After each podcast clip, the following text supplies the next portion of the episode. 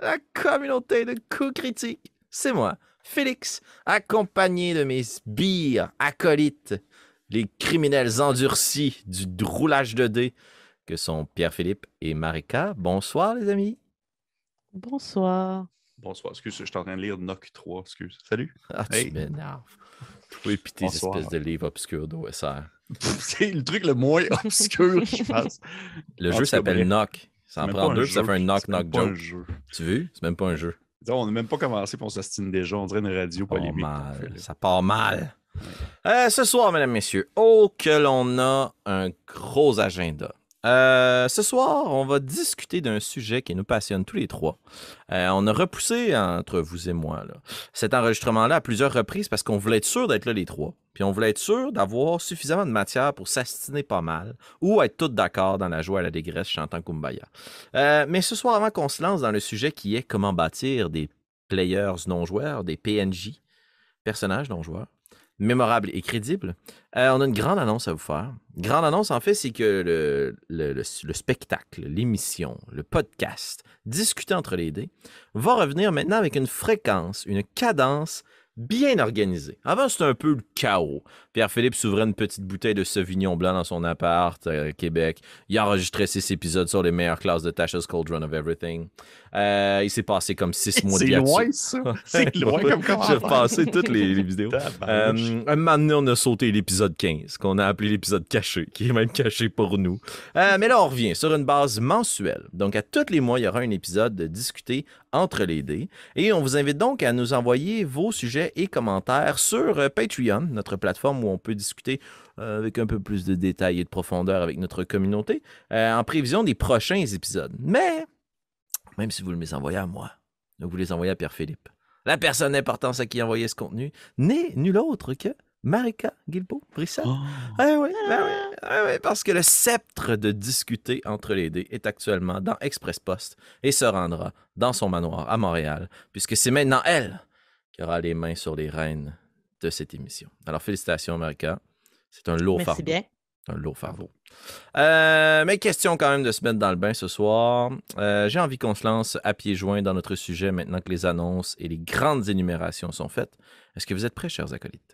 Oui. Oui. C'est comme la première fois qu'on fait ça à trois. Fait que j'ai comme hâte de Mhm. voir comment ça va tourner. Je sais pas si ça va finir, on va être deux, puis on va taper sur l'autre. tu sais. Je sais pas comment. C'est sûrement ça. Ou, sûrement ou et moi, genre, toi, tu lis Knock, volume 3, qui n'est Ouais, pas un ça. jeu, qui n'est pas obscur. Euh, donc, j'ai comme si je zozotais. Quoi ça? Ok. Pépé puis moi, on est à 15. Ça va de bon sens. Bon, hey, gang.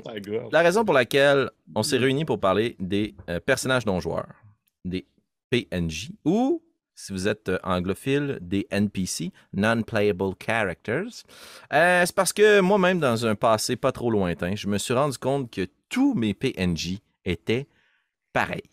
Ils étaient, bon, certes différents dans l'accent, dans la posture, euh, dans les prénoms, dans le lieu, mais euh, ils étaient tous très semblables dans les mêmes intentions et dans les mêmes attitudes. Au final, si tu enlevais les espèces de changements de voix d'autotune, c'était pas mal toujours le même personnage ou les mêmes archétypes de personnages.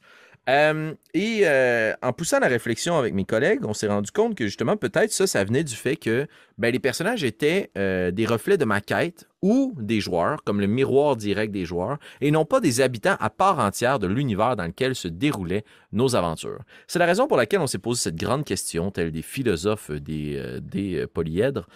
Comment on fait des PNJ qui sont mémorables et surtout qui sont crédibles? J'ai envie peut-être que cette conversation-là, puisque l'on est trois, soit un brin désorganisé. Alors, je vous poserai la question. Je vous pose la question, puis euh, au pire, on fera du montage pour couper l'immense partie de roche-papier-ciseaux, savoir qui, qui répond en premier. Mais selon vous, avant de dire comment on les construit, qu'est-ce que c'est qu'un PNJ crédible et mémorable? J'ai une question pour toi avant de sauter là-dessus. Sérieux, Pépé, là. Non, mais ça fait partie du, euh, du tout. J'aime ça parce que jamais comme on est trois, c'est plus comme une genre de discussion, euh, genre une table ouverte, là, un peu comme quand les, les boys blancs ils parlent de hockey. là. Fait que là, je me demandais un peu, euh, Quand est-ce que, tu t'es- quand est-ce que tu t'es rendu compte de ça? Je me suis rendu compte de ça, je te dirais, autour du, de la deuxième série de Rage de euh, dans Travailleurs de l'ombre. Parce que j'avais mes archétypes de personnages assez forts, là, tu sais, comme qui sont des ce que j'appelle mes PNJ un peu extraordinaires, là, pour lesquels j'ai créé comme un, un- un backstory, une histoire, un passé, euh, des personnalités assez comme euh, forgées. Mais à chaque fois que mes joueurs m'amenaient dans des zones un peu grises, puis qui m'amenaient vers d'autres types de PNJ, euh, ben, ils étaient pas mal tous pareils. là. Euh, je m'étais fait une liste, là, mais tu sais, dans le fond, je trouvais qu'ils ressemblaient tous aux archétypes es- un peu grossiers ou évidents de comme le méchant loup, tu sais. Euh, l'espèce de PNJ un peu bizarre qui veut comme euh, tromper les joueurs, les amener à embarquer dans son stratagème pas du tout discret. Euh, ben évidemment, il y a l'idiot du village qui était comme une espèce de comic relief. Euh, le, classique du tavernier raconteur. Je pense que 90% des jeux de rôle auxquels j'ai participé puis dans lesquels on s'est ramassé dans une auberge, le tavernier connaît tous les potins de la ville, il est toujours en train de laver un verre, il a une grosse moustache. Euh, le marchand véreux qui veut tromper puis usurper mes joueurs. Et aussi, le NPC, qui je pense revient souvent puis qui de moins en moins le fun et différent, c'est l'espèce de barde euh, over-sexualisé, beaucoup trop coquin, amouraché. Là. Ouais. Euh, fait c'est ça, je trouvais que ça tournait un peu toujours autour de ça. OK, intéressant. J'étais curieux. J'étais curieux de savoir justement euh, comment tu t'en étais rendu compte. C'était un 24 septembre. Il Non, pleuvait. non, à mais l'extérieur. on ne sait jamais. Il des constatations comme ça qui se fait. Là. Mais euh, mettons qu'on prend la balle de ping-pong puis qu'on la renvoie tranquillement vers Montréal et qu'on demande, Marika, toi, qu'est-ce que tu penses qui fait d'un PNJ un PNJ crédible et mémorable? Mais avant, je pense que je vais rebondir sur ce que tu viens de dire par rapport à justement ces, euh, ces personnages-là qui sont peut-être un peu euh, des personnages euh, archétypes, mais je Ouais. pense que c'est quand même une façon de rassurer les joueurs parce que quand ils se retrouvent devant ce genre de, de personnages-là, on dirait qu'ils savent qu'est-ce qu'ils ont à faire. Fait que je pense que pour euh, une équipe de joueurs, ça peut être quelque chose de, de rassurant de se dire, OK, bon, ce personnage-là va m'amener vers ça ou va faire ci, fait que voici ce qu'on peut faire en tant qu'équipe. Je pense que ça, ça peut être un- un- une sorte de réconfort pour des joueurs peut-être aussi plus débutants. Moi, j'aurais tendance à dire que ce ne serait pas, par exemple, à mettre à la poubelle. Tu sais, je pense que ça peut Mhm. être utilisé, surtout que c'est quand même difficile de créer des personnages non-joueurs qui sont euh, tous intéressants ou tous Ouais. diversifiés. Tu sais, que dans certaines parties, on a énormément de personnages non-joueurs à créer. Puis à un moment donné, c'est sûr que ben, on va, on ne frôlera pas toujours l'originalité à ce niveau-là. Fait que je pense que ça peut quand même être des valeurs sûres euh, d'une certaine manière. là. Non? Euh, donc voilà, fait que je suis un petit peu plus nuancée par rapport à ça. Euh, sinon, pour moi, un, un personnage non-joueur qui est un personnage crédible, ça serait un personnage qui est euh, nuancé, justement, qui est un peu plus complexe. Mais j'ai tendance à faire ces personnages non-joueurs-là lorsque, justement, ils vont être très utiles à l'équipe, tu sais, au- à la quête en soi. Donc, Mhm. encore une fois, tu sais, moi, je fais souvent des personnages non-joueurs qui reflètent les joueurs. Donc, souvent, je vais aller créer. Donc, tu vois, je suis un petit peu à l'opposé de ce que tu disais. Ouais, ben oui. Je vais aller créer mes personnages non-joueurs en fonction des joueurs que je vais avoir autour de la table. Puis après, je veux dire, il n'y a rien qui les empêche de les mettre dans un univers en soi, dans l'univers que j'aurais créé. Mais je veux que ces personnages non-joueurs-là répondent à quelque chose de mes joueurs autour de la table.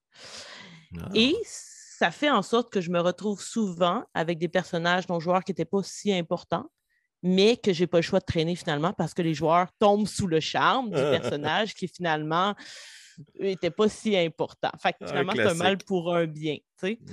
Fait que, tu sais, je pense, comme je le disais un peu dans, dans- dans les notes qu'on a partagées avant, il y a soit on a des personnages très nuancés et complexes qui vont justement suivre nos personnages tout au long et beaucoup aider à créer l'univers, ou des personnages justement qui devraient être là de façon éphémère et qui devraient plutôt être simples et ne pas trop nous compliquer la vie au niveau de justement avoir écrit un passé et tout ça. Ah, ouais, ouais, ouais. Euh, je serais curieux euh, de, peut-être euh, re- rebondir ou plutôt approfondir le point. Quand tu dis que les personnages non-joueurs que tu crées sont souvent les miroirs des joueurs de ton groupe, qu- qu'est-ce que tu veux dire par là? Mettons, peux-tu me donner un exemple? Mais pas nécessairement les miroirs, mais vraiment comme mes... moi, je demande souvent à mes joueurs d'écrire un assez gros background de leur personnage. Mhm. Et euh, en fonction de leur background, je vais essayer d'aller combler des trous ou de créer des pistes à, euh, à explorer à l'aide des personnages non joueurs que je vais mettre sur leur chemin.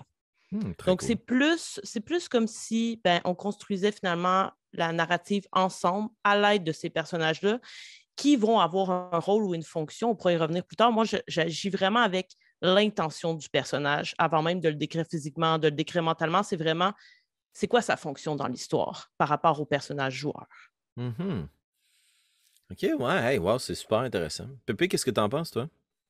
Excusez-moi, j'étais vraiment comme j'étais omnibulé par ce que vous dites. Je trouvais ça super intéressant en même temps.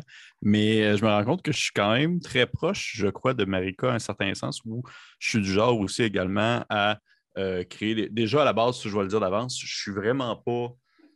Je suis vraiment pas un DM à NPC en général, personnage non joueur. Je ne suis pas un gars qui va.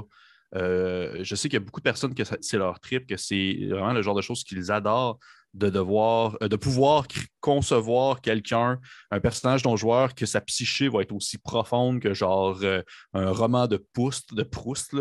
J'ai comme pas, j'ai pas, pas ce, besoin-là, j'ai pas cette envie-là. Euh, pour moi, ce qui est important, c'est qu'est-ce qui se passe devant le rideau, ça veut dire l'interaction qu'il va avoir avec les personnages. Fait de savoir qu'il a été élevé par une famille d'oiseaux volants gi- gigantesques, puis que ça n'a pas vraiment rapport avec l'histoire, ben on s'en fout. On dirait que je demeure assez limité dans ma création parce que justement, pour moi, c'est important, comme le Michael dit, c'est un peu qu'est-ce qu'il va apporter à l'histoire. C'est le premier élément, en quelque sorte, c'est pourquoi est-ce que ce personnage-là est là, puis comment est-ce que je peux l'intégrer dans une trame narrative qui est associée avec l'histoire des personnages. Dire, comme tu as mentionné, Marika, c'est genre quelque chose que c'est drôle parce que j'utilise aussi souvent, j'appelle ça comme des. euh, J'appelle ça des espèces de bulles vides, que, soit dans la narration, soit dans l'histoire des personnages, que je me garde comme en réserve, puis que je me dis, OK, il y a comme un trou là.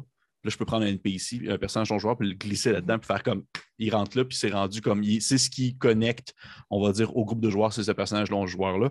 Puis ce que je voudrais euh, revenir un peu sur ce que vous avez, vous avez mentionné les deux plus tôt, concernant le fameux, euh, ce que tu as parlé, Félix, euh, cliché de Des dire, archétypes. là, des ouais. archétypes très précis. Ce que je trouve très intéressant avec ça, puis euh, Mariko aussi l'a mentionné, c'est que c'est, c'est, je trouve pas que c'est quelque chose à jeter à la poubelle non plus, parce que ce que j'aime beaucoup avec ces, ces archétypes-là, c'est d'aller jouer en quelque sorte un peu dans le méta où tu vas casser en fait le trope, tu vas casser ce qu'on s'attend à ce personnage-là. Fait que, mettons, Ok. ton fameux personnage de Bard qui est super charmant, puis qui est hyper sexualisé, puis qui s'en vient comme malaisant parce que c'est comme un running gag qui revient dans toutes les games de Donjon Dragon, c'est de, te- de te rendre compte qu'à la mi-chemin, ce personnage-là, il est full comme un manque de confiance en lui, puis que finalement, il, il est comme pas bien dans son cœur, puis que c'est quelqu'un qui est vraiment, il a de la difficulté, puis il essaie de, de contrebalancer ça avec un- un- un- une, fausse figure de quelqu'un qui est super sûr et qui est super, justement, hyper sexualisé. Fait que c'est vraiment d'aller comme, on va dire, casser ça. Puis il y a une. C'est une technique, ça, qu'on qu'on- qu'on appelle dans la. Mettons que vous avez, be- vous avez besoin de créer des personnages, quelque chose que je fais quand même assez souvent. Mettons que vous avez besoin de créer de- des NPC, des personnages non joueurs, sur le fly, vraiment comme sur le moment, ce qu'on appelle dans le fond, c'est. euh, ils appellent ça l'arc. euh, c'est la, la tangente XY. X étant ce que le personnage est. Et admettons, on va dire euh, un guerrier puissant, intimidant. Puis Y étant, on va dire, la twist qui va faire en sorte que c'est, ça va contrebalancer un peu en quelque sorte le X. C'est-à-dire, le guerrier puissant, il est super intimidant, puis tout ça, mais on se rend compte que sa main, shake quand il s'approche de son épée. C'est dans le fond, c'est de toujours, dans le fond, rajouter un élément qui vient en quelque sorte aller en sens inverse de la première impression qu'on a du personnage. Ouais, ben, je trouve ça cool. Puis, tu sais, je veux juste euh, revenir sur le point. Je pense pas que c'est nécessairement à jeter à la poubelle, ces archétypes. euh, non, tu tu sais, as dit que c'était la jeter à la poubelle, c'est. Ouais, t'as vraiment pas bon, faites pas ça. Mais euh, c'est juste parce que j'ai tendance à croire que si on veut que le jeu de rôle soit immersif et réaliste, ok, parce qu'évidemment, si on joue à Troika ou d'autres types de systèmes du genre, ça peut quand même valoir la peine, puisque le système est autant éclaté, d'avoir des personnages qui sont aussi caricaturés. Sauf que si on est plus dans une campagne dans laquelle on veut qu'il y ait un, un- un setting, une ambiance, un monde plus réaliste, je trouve que ces personnages-là très typés, très caricaturés, Mhm.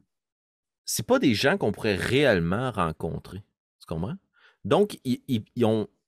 Oui, ils peuvent avoir une nuance en étant dans les deux extrêmes de ton axe X et Y, mais au final, qui est véritablement splitté sur deux antithèses comme ça, puis que ça détermine leur personnalité?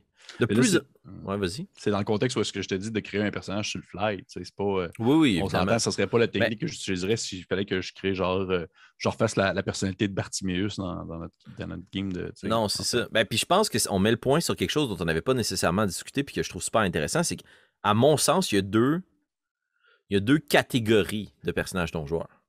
Il y a les personnages non joueurs, comme tu disais tantôt, Marika, un peu éphémères, qui, quand doit finir en deux sessions, à créer une immense histoire des intentions parce que les joueurs ils stick sur ces personnages-là. Mhm. Mais tu sais, les personnages qu'on qu'on n'a pas pensé qu'ils allaient rester là très longtemps, le fameux garde qui finalement est recruté puis qui vient nous aider à combattre le dragon. là.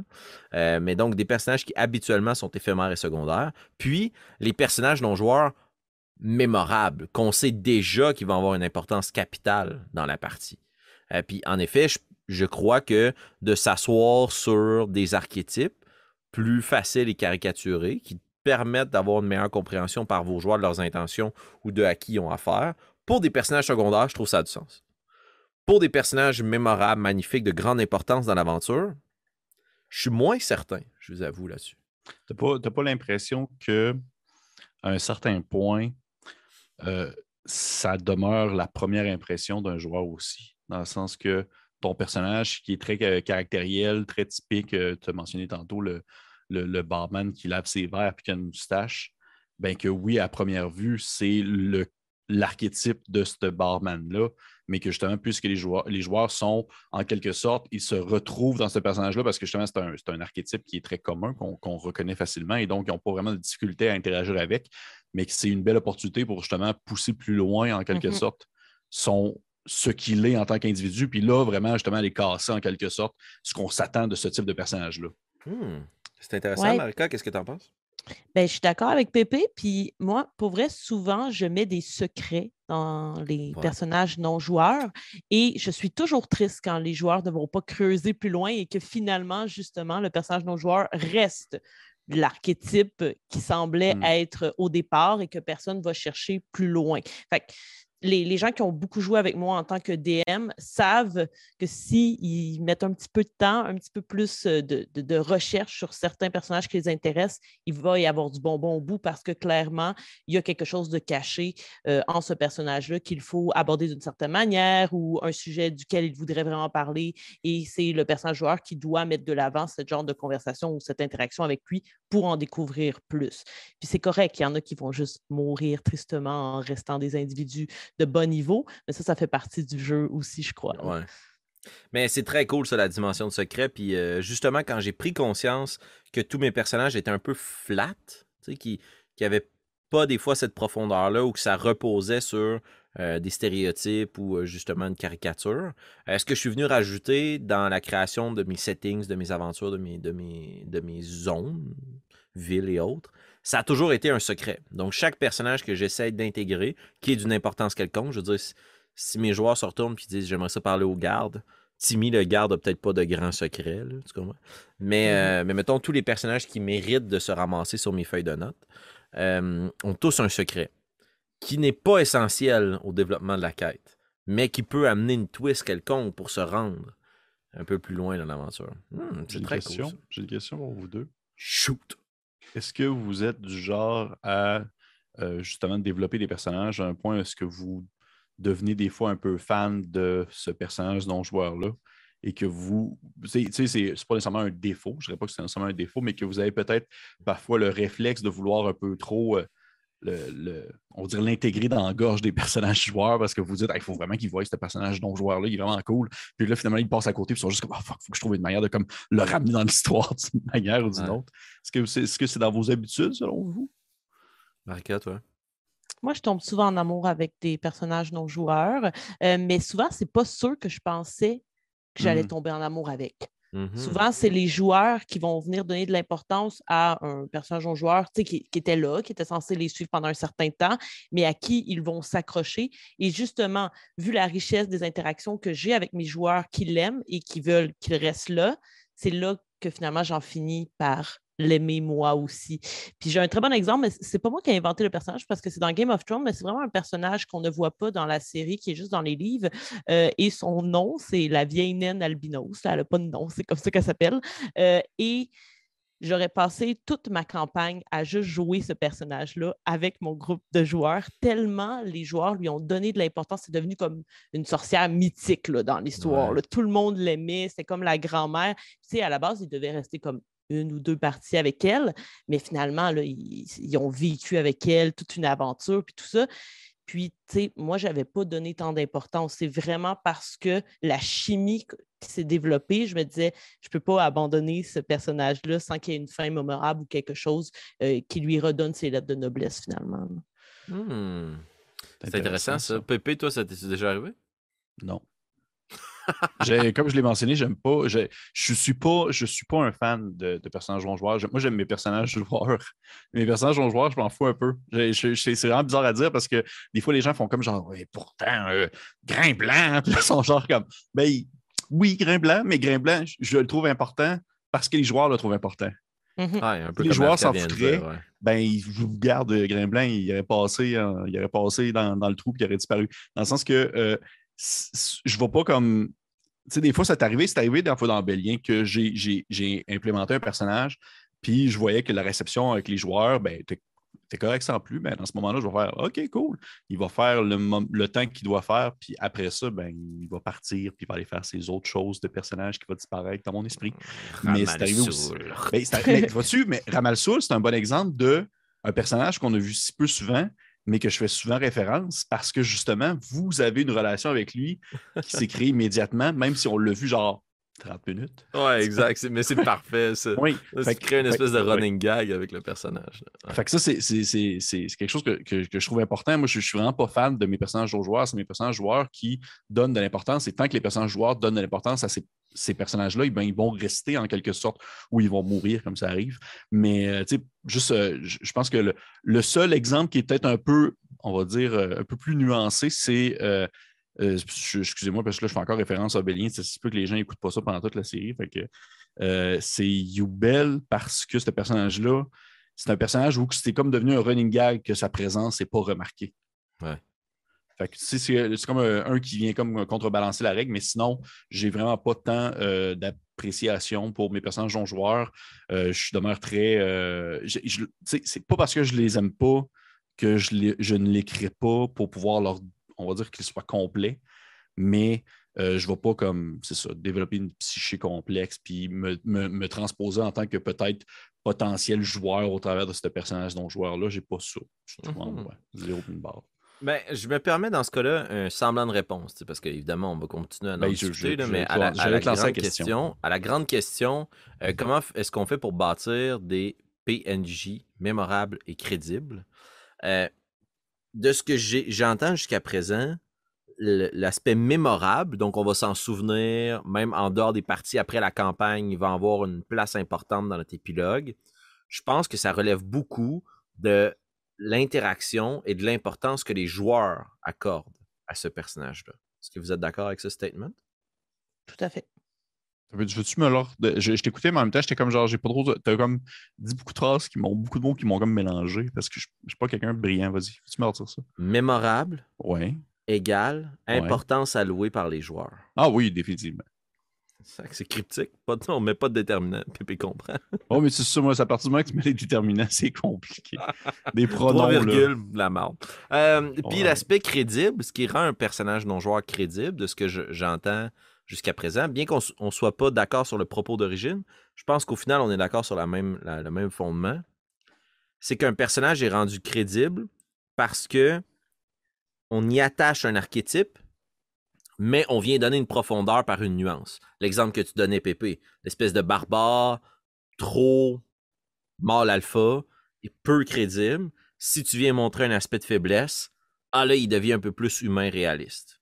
Mm-hmm que vous êtes d'accord avec ce statement? Oui, oui, dans, ben, le concept où, euh, sans nécessairement dire, je ne pense pas que ça a besoin d'être un archétype précis. Je pense que l'important, c'est que ça soit euh, qu'il y ait un contre-coup à la première impression que les joueurs se font de lui. C'est peut-être pas un archétype comme qui est super commun. Ça peut être euh, Ah, le gars là-bas, il est tout blanc, il vend des cercueils, puis il fait peur un peu. Mais au final, il vend aussi des fleurs, puis il est bien fin. la première partie, c'est un archétype qui n'est pas vraiment reconnu, on s'entend. Je pense que l'important, c'est plus de, voir comme faire des 180 degrés avec la personne, le personnage en soi pour lui donner justement une complexité qui va au-delà que le, simple premier niveau d'être euh, mm-hmm. euh, l'image qu'on se fait de quelqu'un qu'on ne connaît pas au final. Puis toi, par rapport. Oh, excuse-moi, vas-y. Je pense que le mot important, c'est complexité puis nuance. Là. Je pense que tout est là-dedans.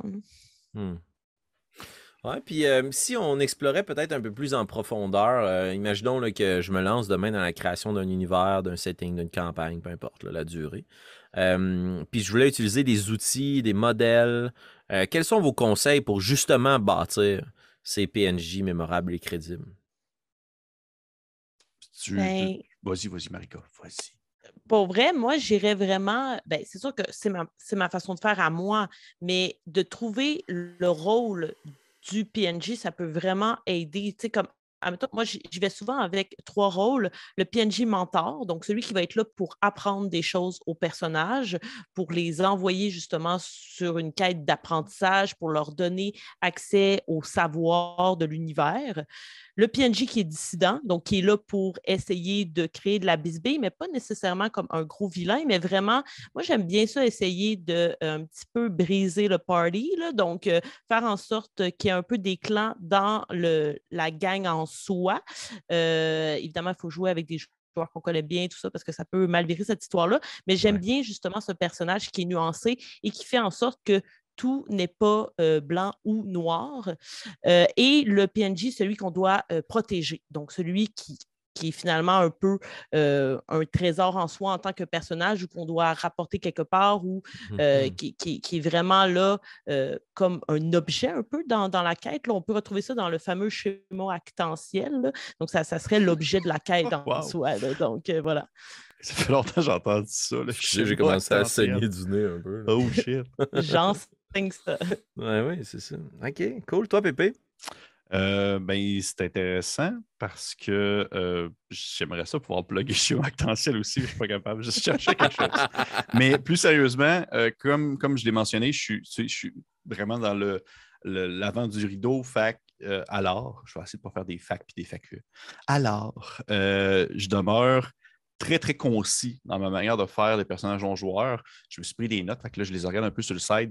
Euh, il y avait il y a beaucoup, beaucoup de conseils intéressants en ligne, puis il y en a plusieurs que j'ai gardés avec les années, puis que j'ai mis en pratique, comme la fameuse, ce qu'on appelle en fond, c'est le, le personnage non joueur en trois lignes. Ça veut dire que la première ligne étant ce que les personnages peuvent voir lorsqu'ils voient le personnage non joueur, le PNJ c'est-à-dire vraiment son apparence, mais aussi un peu qu'est-ce que les personnages justement ressentent en le voyant, qu'est-ce qu'il émet comme, comme, euh, comme, comme aura en quelque sorte. Et là, c'est vraiment le, moment aussi de sortir les mots-clés qui vont euh, pouvoir décrire le personnage parce que peut-être que vous le savez, je suis en plus justement dans le descriptif plus que dans l'interprétation, dans mon sens.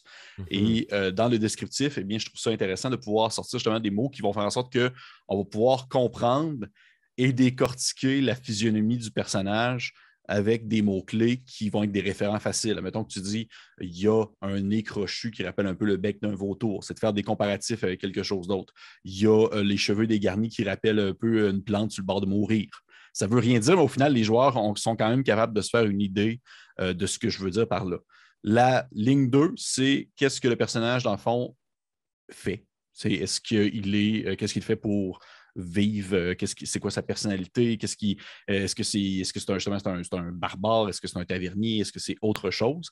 Et finalement, la ligne 3, c'est-à-dire comment est-ce que le personnage, justement, vient influencer la partie en soi, mais pas, ça n'a pas besoin d'être euh, vraiment comme, on va dire, game changing en anglais. Ça n'a pas besoin d'être super important. Ça peut être le vendeur, au final, ça peut être le gars qui va vendre tel objet au personnage. Et ces trois choses-là ensemble, quand on les colle, eh bien, ça fait quand même un personnage non joueur qui va avoir une, bonne base, autant visuelle que mentale pour du point de vue des personnages joueurs mais ça te permet aussi d'avoir en quelque sorte une poche, dans le fond, une pochette vide où est-ce qu'on peut, dans le fond, enrober le personnage en joueur avec les commentaires des joueurs et ainsi développer des éléments autant mentaux que physiques sur ce personnage-là à mesure que les joueurs vont apprendre à le connaître. Parce que, tu sais, ça arrive que des fois, mm-hmm. les joueurs vont faire, justement, vont émettre des commentaires préconçus sur des personnages non joueurs. Et là, tu vas faire, hmm, j'avais pas pensé à ça, mais maintenant c'est le cas. Ça, Ouais, exact. ça arrive vraiment souvent.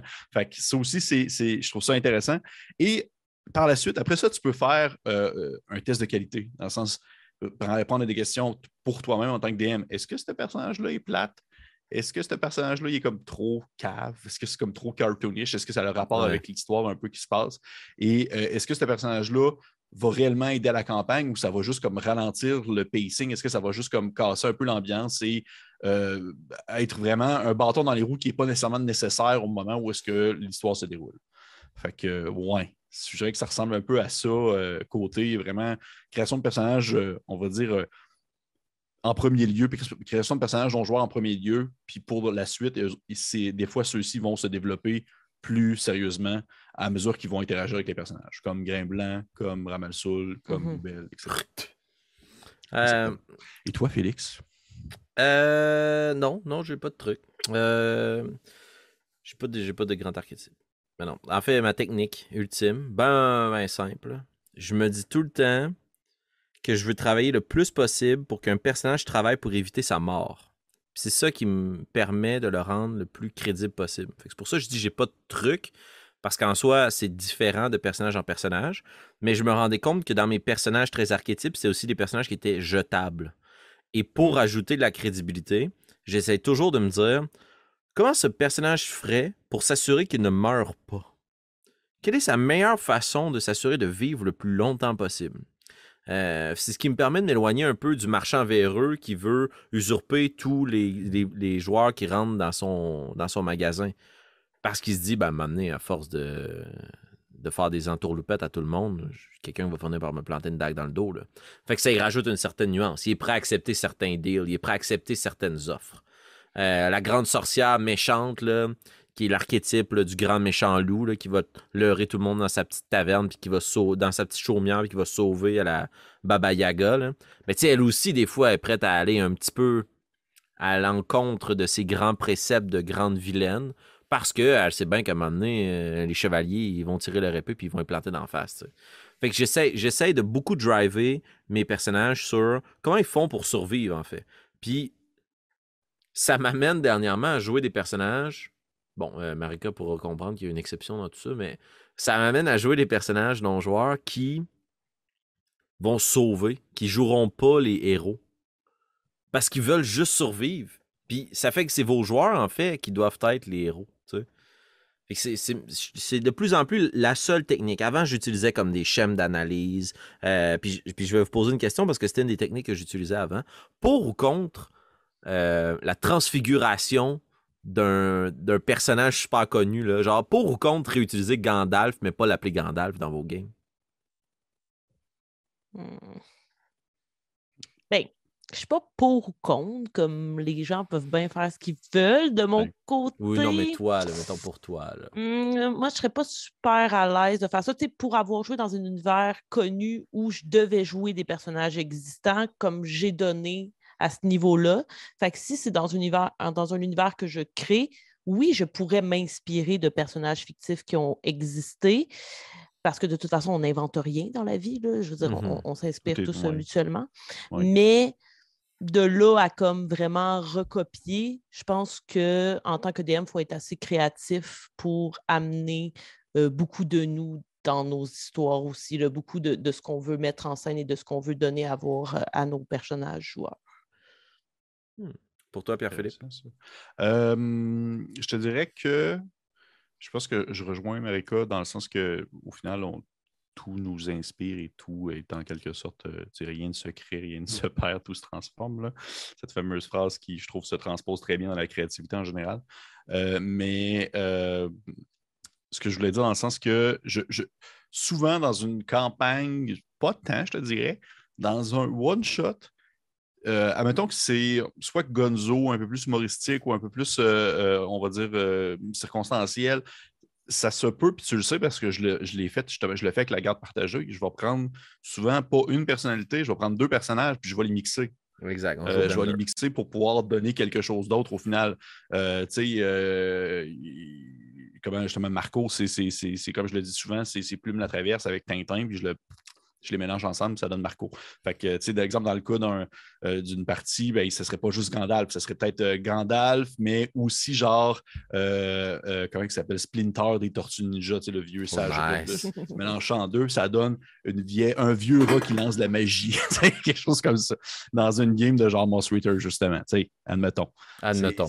admettons. Fait que, fait que oui, fait que je, à un certain point, oui, mais euh, c'est avec parcimonie. Tu sais, je ne vais pas commencer à faire comme Ah oui, puis il se fait appeler euh, euh, le mèche-chien gris. Tu sais, je veux aussi, à un certain point, il y a comme une, mhm. limite, je trouve, à, prendre. Je pense que c'est plus dans le comportement plus que dans l'histoire du personnage qui est important à aller chercher.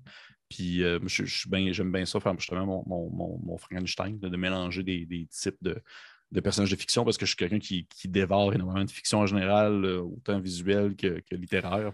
Ben, c'est un peu ça mon point, tu sais. Puis c'est que je comprends que le recopier comme calquer directement, puis en faire le magicien bleu, puis il est pareil comme Gandalf, là, tu sais, il euh, s'appelle Gandulf ou. Arc!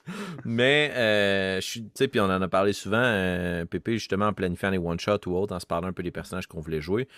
moi, la technique de prendre deux, trois inspirations très, très connues, des archétypes que je, suis capable de, de, facilement lister quelques points mhm. d'intérêt, mais aussi de les avoir suffisamment côtoyés dans des livres, des, des, des fresques, des séries que je connais un peu la, profondeur de ce personnage-là, le fameux axe Y dont tu parlais, moi, je trouve que c'est une technique qui est assez facile pour créer des personnages. Tu sais, T'en combines deux, t'es mets ensemble, ça donne un, Gandalf plus Mario Bros. It's a me, Gandalf! non, un plombier magique. non, non, mais évidemment pas, mais tu sais, je trouve qu'il y a des inspirations, puis en effet, on peut pas toujours tout réinventer. Fait que de prendre ces inspirations-là puis de les mélanger entre elles, ça, ça entrechoque déjà deux archétypes, ça fait un peu moins calqué sur une caricature. Euh, le temps file, et cette discussion est franchement intéressante. J'ai tenté le plus possible de me faire l'avocat du diable. Mais avant qu'on euh, clôt la rencontre d'aujourd'hui, qu'auriez-vous comme dernier conseil ou commentaire à faire sur la question qui, je vous le rappelle, est comment peut-on bâtir des, personnages non-joueurs mémorables et crédibles? Quelque chose à rajouter là-dessus? Le mot de la fin. Tu veux-tu j'ai un premier, Mariko? Tu veux y aller? Vas-y, tu parles déjà. Non, non, vas-y, tu peux y aller si tu veux. C'est le pire podcast à date. là. C'est le pire, le pire moment. Faut quelqu'un Je vais y aller, je vais y aller, puis euh, comme ça, Mariko va vraiment avoir le mot de la fin. Euh, ça, ça se peut que je me fasse tirer dans le pied, ça se peut que je me fasse lancer des roches parce que je sais que je ne suis pas euh, nécessairement, on va dire, le. on, va, dire, c'est pas nécessairement le truc qui est le plus apprécié, surtout dans des, situations où je, je, vais prendre un exemple. Je prends un exemple, excusez-moi, je, parle un peu en même temps, je trouve ça important, comme, je trouve ça important de le mettre en contexte. On prend exemple, euh, souvent je vois des gens qui disent euh, qu'ils vont se calquer ou vont penser exemple à Critical Role, puis ils vont se dire Wow, tel personnage, tel NPC de Matthew Mercer, wow, shit, il est développé sur 34 euh, pages, puis que c'est genre la personne, le, personnage non joueur le plus incroyable qu'il soit. Le gars, il n'est pas tout seul. Il y a une équipe avec lui qui l'aide comme à écrire ses affaires. Fait qu'à un certain point, je, je pense que c'est important d'aussi se connaître nos limites puis de savoir où mettre son énergie parce que mettre trop d'énergie dans un personnage non joueur qu'on ne verra pas comme le trois quarts de sa psyché puis de son passé, ça peut faire en sorte que vous allez peut-être manquer la balle à autre chose, puis que vous allez peut-être avoir de la difficulté à aller rattraper d'autres éléments qui vont être plus importants pour ce que je rappelle, les joueurs. C'est comme ceux, eux autres qui sont importants dans la game, ce n'est pas les personnages non joueurs. Donc, en conclusion, pour moi, c'est s'occuper plus de l'avant de la scène plutôt que de l'arrière de la scène, tout simplement. Oh, très bien, très bien. Et euh, Marika? À ton avis? Dernière chose à ajouter mmh. là-dessus? Ben moi, je vais ajouter quelque chose euh, duquel on n'a pas parlé, euh, c'est de créer des personnages non joueurs avec les joueurs. Donc, ça, ça m'est mmh. déjà arrivé parce que, par exemple, ben, des joueurs mettaient leurs parents dans leur background. Puis les parents étaient là euh, dans l'univers. Fait qu'il fallait qu'éventuellement je les joue. Et parfois, c'est un peu, je veux dire, le joueur a créé un peu son, son père, par exemple, mais sans donner plus de détails. Et là, moi, je dois m'ajuster en fonction de mais comment le joueur est censé euh, avoir des interactions avec son père? C'est quoi leur relation? Je n'ai pas toujours ces réponses-là. parfois, c'est un peu délicat parce que tu ne veux pas euh, décevoir le joueur en mmh établissant une relation qu'il n'avait pas en tête au départ, qu'il n'avait pas imaginé. Fait que je pense que parfois de créer ensemble, et on pourra le vivre éventuellement avec une session zéro qui s'en vient, ça aidera la première fois officiellement que je vais créer des personnages non joueurs avec les joueurs avant qu'on arrive dans l'univers. Très cool. J'ai hâte de voir. C'est plus un, commentaire d'expérience à venir pour voir qu'est-ce que ça va donner comme résultat euh, dans la partie en soi, mais aussi dans les interactions avec ces personnages non joueurs-là qui ont été créés en partie euh, collectivement entre tous les membres euh, de l'équipe. Donc voilà. Hmm. Ben, c'est fantastique. Puis si j'essaie de, de rapper un peu cet épisode et nos grandes discussions, je pense qu'on a fourni aux auditeurs de nombreux conseils pour pouvoir avoir des pistes d'inspiration. Euh, comme vous l'avez dit tous les deux, je pense que le meilleur personnage non-joueur, c'est celui qui fait triper nos joueurs et qui est utile pour vous, pour votre quête, pour votre univers, pour la partie que vous animez.